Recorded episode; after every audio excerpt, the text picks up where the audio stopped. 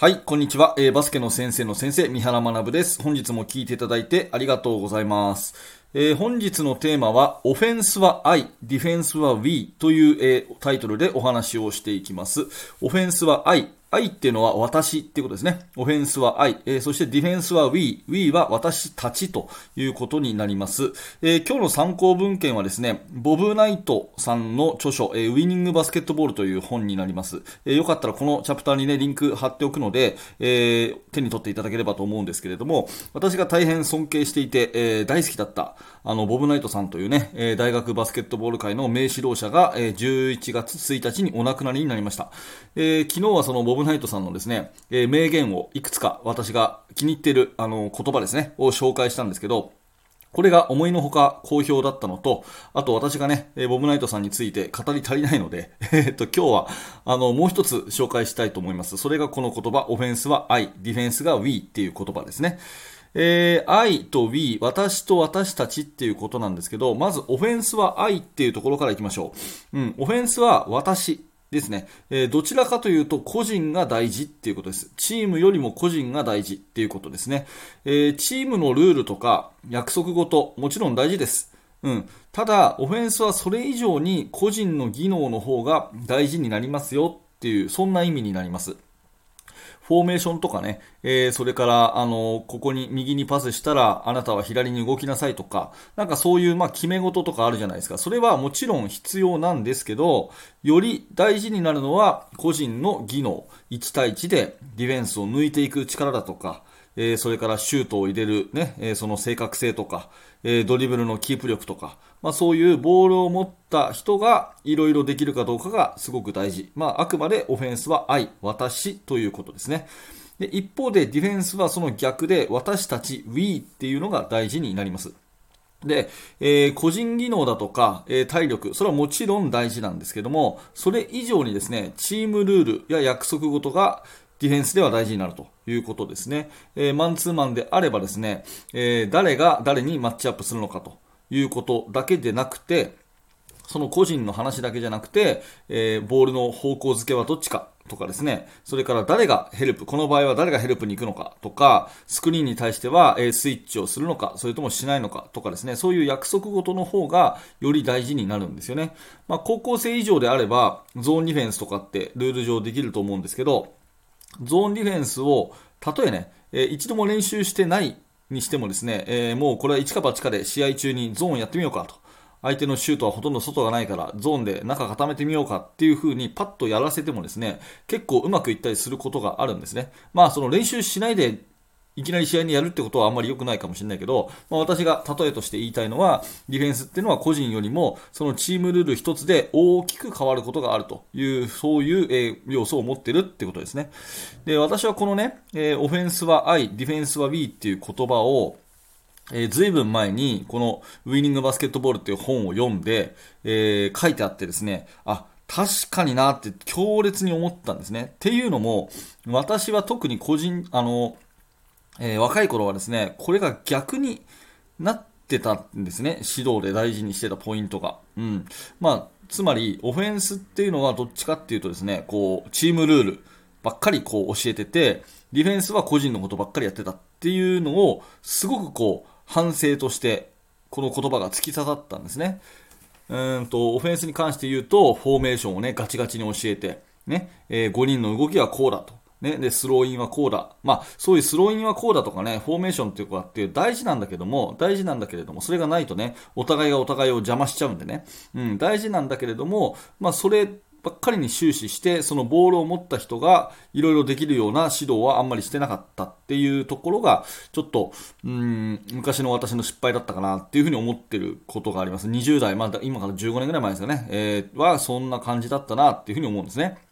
で、一方で、ディフェンスは、まあ、最低限のチームルールは作るけれども、それよりも、えー、個人の努力、気合、根性みたいなところがあって、え絶対抜かれんなとかですね、あと、ファールしてでも止めろとかですね、なんかそういう無茶苦茶なことを結構言ってたことがあって、まあ確かにこれは逆だなっっこの本を読んで本当に思ったんですね。うん、オフェンスに関してはフォーメーションでガチガチにする。ディフェンスに関しては、えー、個人の努力、気合、根性でですね、とにかくボール取れみたいなね、そういう、まあ、指導をしてた時に、この本を読んで、ぐさっという風に来てですね、それ以来強烈にこう、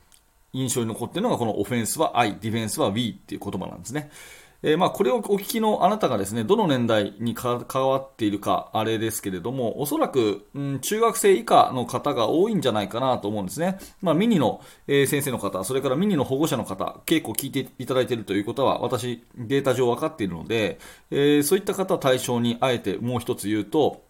やっぱり年齢が若ければ若いほどボールを持った技術をですね、えー、どんどん伸ばしてあげた方がいいと思います。まあ、最近はそのドリブルスキルとかね、えー、教えてくれる人が多いし、いろんな動画、えー、そういったものもあるので、えだいぶこのうまい子が増えてきたように体感覚では思うんですけれども、だからこそね、えオフェンスではチームでやるってことを教えたいので、まあ、パスラン、ね、え何度も言うけど、そういうパスランとかチームの約束事大事なんですけど、それよりもやっぱ楽しいし、えー、技術的に将来的に生きるのは、ボールを持った時のスキルだと思うんですよね。だから小学生とかだったら、とにかくシュート、パス、ドリブル、それがもう正しいフォームでできるっていうことがですね、その子がバスケットを続ける上での一生の財産になりますから、うん、ボールを持たないオフボールの動きが大事とかっていう話よりも先にですね、どんどんボールに触らせてあげて、たくさんボールをね、えー、動かし、動かすというか、そのドリブルしたり、ハンドリングしたりとか、シュートしたりとか、とにかくボールとずっとね、えー、あの、生活する。まあ、ボール抱っこして寝るぐらいのね、そんな子に育てていくのが一番いいんじゃないかなと思いますね。あの、プロの選手でさえ、オフシーズンの間はですね、やっぱり個人技能に、えー、自分でお金を払って、えー、講習会に出たりとか、そういうことをしているので、やっぱり個人技能っていうのは永遠のテーマ。そして若ければ若いほど、最初に身についたものっていうのはずっと一生残るんで、うん、とにかくボールを持ったスキルをね、えー、伸ばしてあげるってことが、ミニの、え段階ではすごく大事じゃないかなと。また中学校でね、初めてバスケット始めたっていう子には、すごい大事なことじゃないかなというふうに思います。年齢が若ければ若いほど、とにかくボール中心の練習でオフェンスはいいと思います。で、逆にそのディフェンスのね、ところは結構思った以上に細かくチームルール決めて教えた方がいいと思うんですよ。ね、ボールの方向付けはどっちなのか、え、サイドライン方向なのか、それともミドル方向なのか、それから2戦3戦の体の向きはどうなのかとかですね、えー、ここから1対1が来たら誰がヘルプに行くのか、または誰がヘルプに行っちゃいけないのかとかですね、結構その辺は細かく細かくやっていくと、すごく効果も上がるし、またディフェンスの指導っていうのは、そのチームの一体感、また精神的にこうチームでみんなで協力しようっていうね、えー、精神面でのその教育効果っていうのも非常に高いというふうに言われていまして、それっていうのはやっぱりチームルールをちゃんとみんなで全うしようっていうね、そういう精神のもと、やっぱりそのメンタル面の教育にもディフェンスは効果があるっていうふうに、えー、私は思っているので、うん、それはあの小学生だろうがですね、えー、結構思った以上にチームルールっていうのはちゃんと決めておいた方がいいんじゃないかなというふうに思います。えー、まあ、確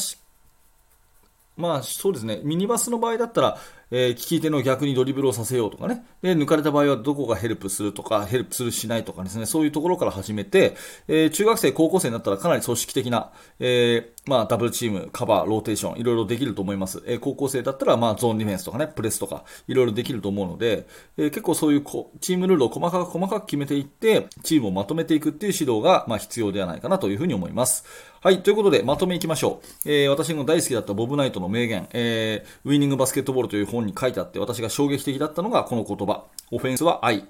ディフェンスは We ということで、オフェンスは私。ね、どちらかというと個人技能が大事。そしてディフェンスは We。どちらかというと、私たち、チームルールが大事ということで、え若い頃の私は全くこれが逆にね、考えてて、オフェンスはフォーメーションでガチガチ。ディフェンスは個人の努力、気合、根性という感じで教えていたので、えー、ちょっとそれは違うなということでですね、えー、ざっと来た言葉、えー、これ、オフェンス、えーと、ウィニングバスケットボールという本に書かれている名言ですので、えー、このチャプターにリンク貼っておきますので、気になる方はぜひぜひ手に取ってみてください。えー、もうちょっと話しますので、お手元はそのままでお願いします。はい、 Voicy の方、チャプターを区切っております。そのままでお待ちください。本当、ウィニングバスケットボールね、いい本なので、えー、検索してみてくださいね。はい。ということで、ありがとうございました。えー、このチャンネルはいつもこういった感じでバスケットボールの話、コーチングの話、いろんな話を毎日楽しく、えー、10分ぐらいの放送でまとめております。えー、今日の放送ちょっとでも面白かったなと1ミリ思ったらですね、ぜひチャンネルフォローのボタンを押しておいてください。え、チャンネルフォローしておくと、あなたにね、え、次の放送が届きやすくなります。毎朝だいたい6時ぐらいにアップしてますが、ぜひチャンネルフォローよろしくお願いします。あと、グッドのボタンを押していただくと、え、この放送がいろんな方に届きやすくなるんですね。なので、えー、ハートマークのグッドのボタンを押しといていただけるととっても嬉しいです。応援してください。よろしくお願いします。えー、それでは、恒例のコメント返しいきたいと思います。 Voicy の方でいただいている方、コメント読みたいと思います。昨日のね、えー、勝ちたいなんて思わなくていいっていう、そういう放送に3人の方からコメントいただきました。えー、最初、荒賀さんですね。ありがとうございます。えー、以前見た動画で、神大、神奈川ですかね、えー、バスケ部監督が正しいことをやり続けろと言い続けていました。うん、これはミスの少なさが勝利を導くことを指しているんですね。えー、昨日観戦した八王子学園対成立戦、えー、結果は八王子学園の勝利でしたが、成立のシュートフェイクのうまさが強烈に印象に残りました。えー、本日の放送を聞き、強いチームの指導者には名称の考え方が引き継がれていることを感じました。そして、なんとなく印象に残っていたことが自分の中で整理でき、そういうことなのかと納得できました。ありがとうございます。ということでね、えー、荒賀さん、ありがとうございます。えー、相当バスケットボールの、えー、理解に詳しい、えー、コメントを本当にありがとうございますね、えー。おっしゃる通りかなと思います。これからもよろしくお願いします。えー、それからトラジーさんですね。ありがとうございます。えー、三原さんお疲れ様です。今日の放送も大変勉強になりました。今日はちょっとした大会で生徒が勝ちたい勝ちたいと口にしながらプレーしてました。おおなるほど。惜しいところまでは行ったものの結果は敗戦。えー、負けた後準備をもう一度積み上げていこうと話しました。えー、僅差の負けの責任はベンチワークだと思っているので、えー、今日はちょっとがっかりでくたびれました。また頑張ります。ということでね、そんな、えー、中にもかかわらず、えー、コメントありがとうございます。いいですよね。えー、生徒は生徒で自分のせいに、えー、先生は先生で自分のせいにして、えー、そして準備積み上げていく。えー、必ず強くなると思います。頑張ってください。えー、次は、ヤンヤンさんですね。えー、ありがとうございます。えー、毎日素晴らしい情報をありがとうございます。ということで、えー、こちらこそです。えー、私は娘もバスケをしていますが、えー、私自身も部活でバスケの指導に関わらせてもらっています。えー、その部活でメイン指導されている先生とこの内容を共有しました。えー、常にチームに練習、準備で全てが決まると言い続けたことは間違いでなかったなと改めて感じました。えー、恥ずかしながらボブナイトさんは初めて知りました。本は早速購入しました。えー、三原先生が紹介された本を読んでいますが、なるほどがたくさんで学ばせてもらっていますということで、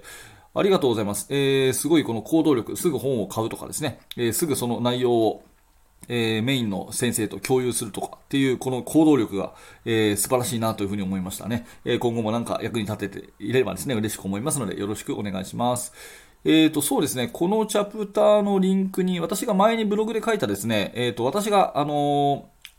おすすめの本、読んでるおすすめの本のリンク貼ってきますね。ブログ記事で何、何冊紹介したんだろう。40冊ぐらい紹介したブログがあってですね、ちょっとパーッと見てもらって、なんか気になるのあったら、えチェックしてみてもらえればと思うので、えこのチャプターのリンクに、はい。えっ、ー、と、おすすめの本のブログ記事貼ってきますので、よかったらよろしくお願いします。ちなみに、 Voicy 以外で聞いてるあなた、ありがとうございます。えっ、ー、と、 Voicy の方で聞いていただくと、これコメント絶対返しますし、えー、 Voicy でしか話してないこともありますので、ぜひ、 Voicy の方のチャンネルフォローもよろしくお願いします。もうちょっと続きます。はい、ということで、えっ、と、もう少しお話をしますが、はい。ではでは、最後にお知らせをさせてください。まずは無料のメルマガですね。えー、メルマガ登録していただきますと、最初の1通目で限定の動画プレゼントしております。ここのところ、メルマガの受講者さん、すごい増えていただいて、すごく嬉しいですね。あの、結構、うん、なんていうかな、あの2日に一度ですね、いいタイミングでメールが行くような感じに感じていただいている方が多いみたいで、えー、その言葉をそのままね、体育館に持っていけるような、そんな、えーエピソードをいくつもメールで、えー、無料で配信してます、えー、すぐに解約もできますので、よかったらこのチャプターのリンクからですね、えー、メルマガの登録よろしくお願いします。メールアドレス入れていただくだけで登録できますので、よろしくお願いします。えそれからバスケの大学研究室というオンラインサロンでは、え現在進行形で手掛けている最新のチーム作りについて、えほぼ毎日三原が記事を投稿しております。え興味関心のある方は、えバスケの大学研究室の案内ページ一度覗いてみてください。え YouTube でお聞きの方は YouTube メンバーシップの方でもご参加いただけます。はい。ということで、えー、今日も最後までありがとうございました。三原学でした。それではまた。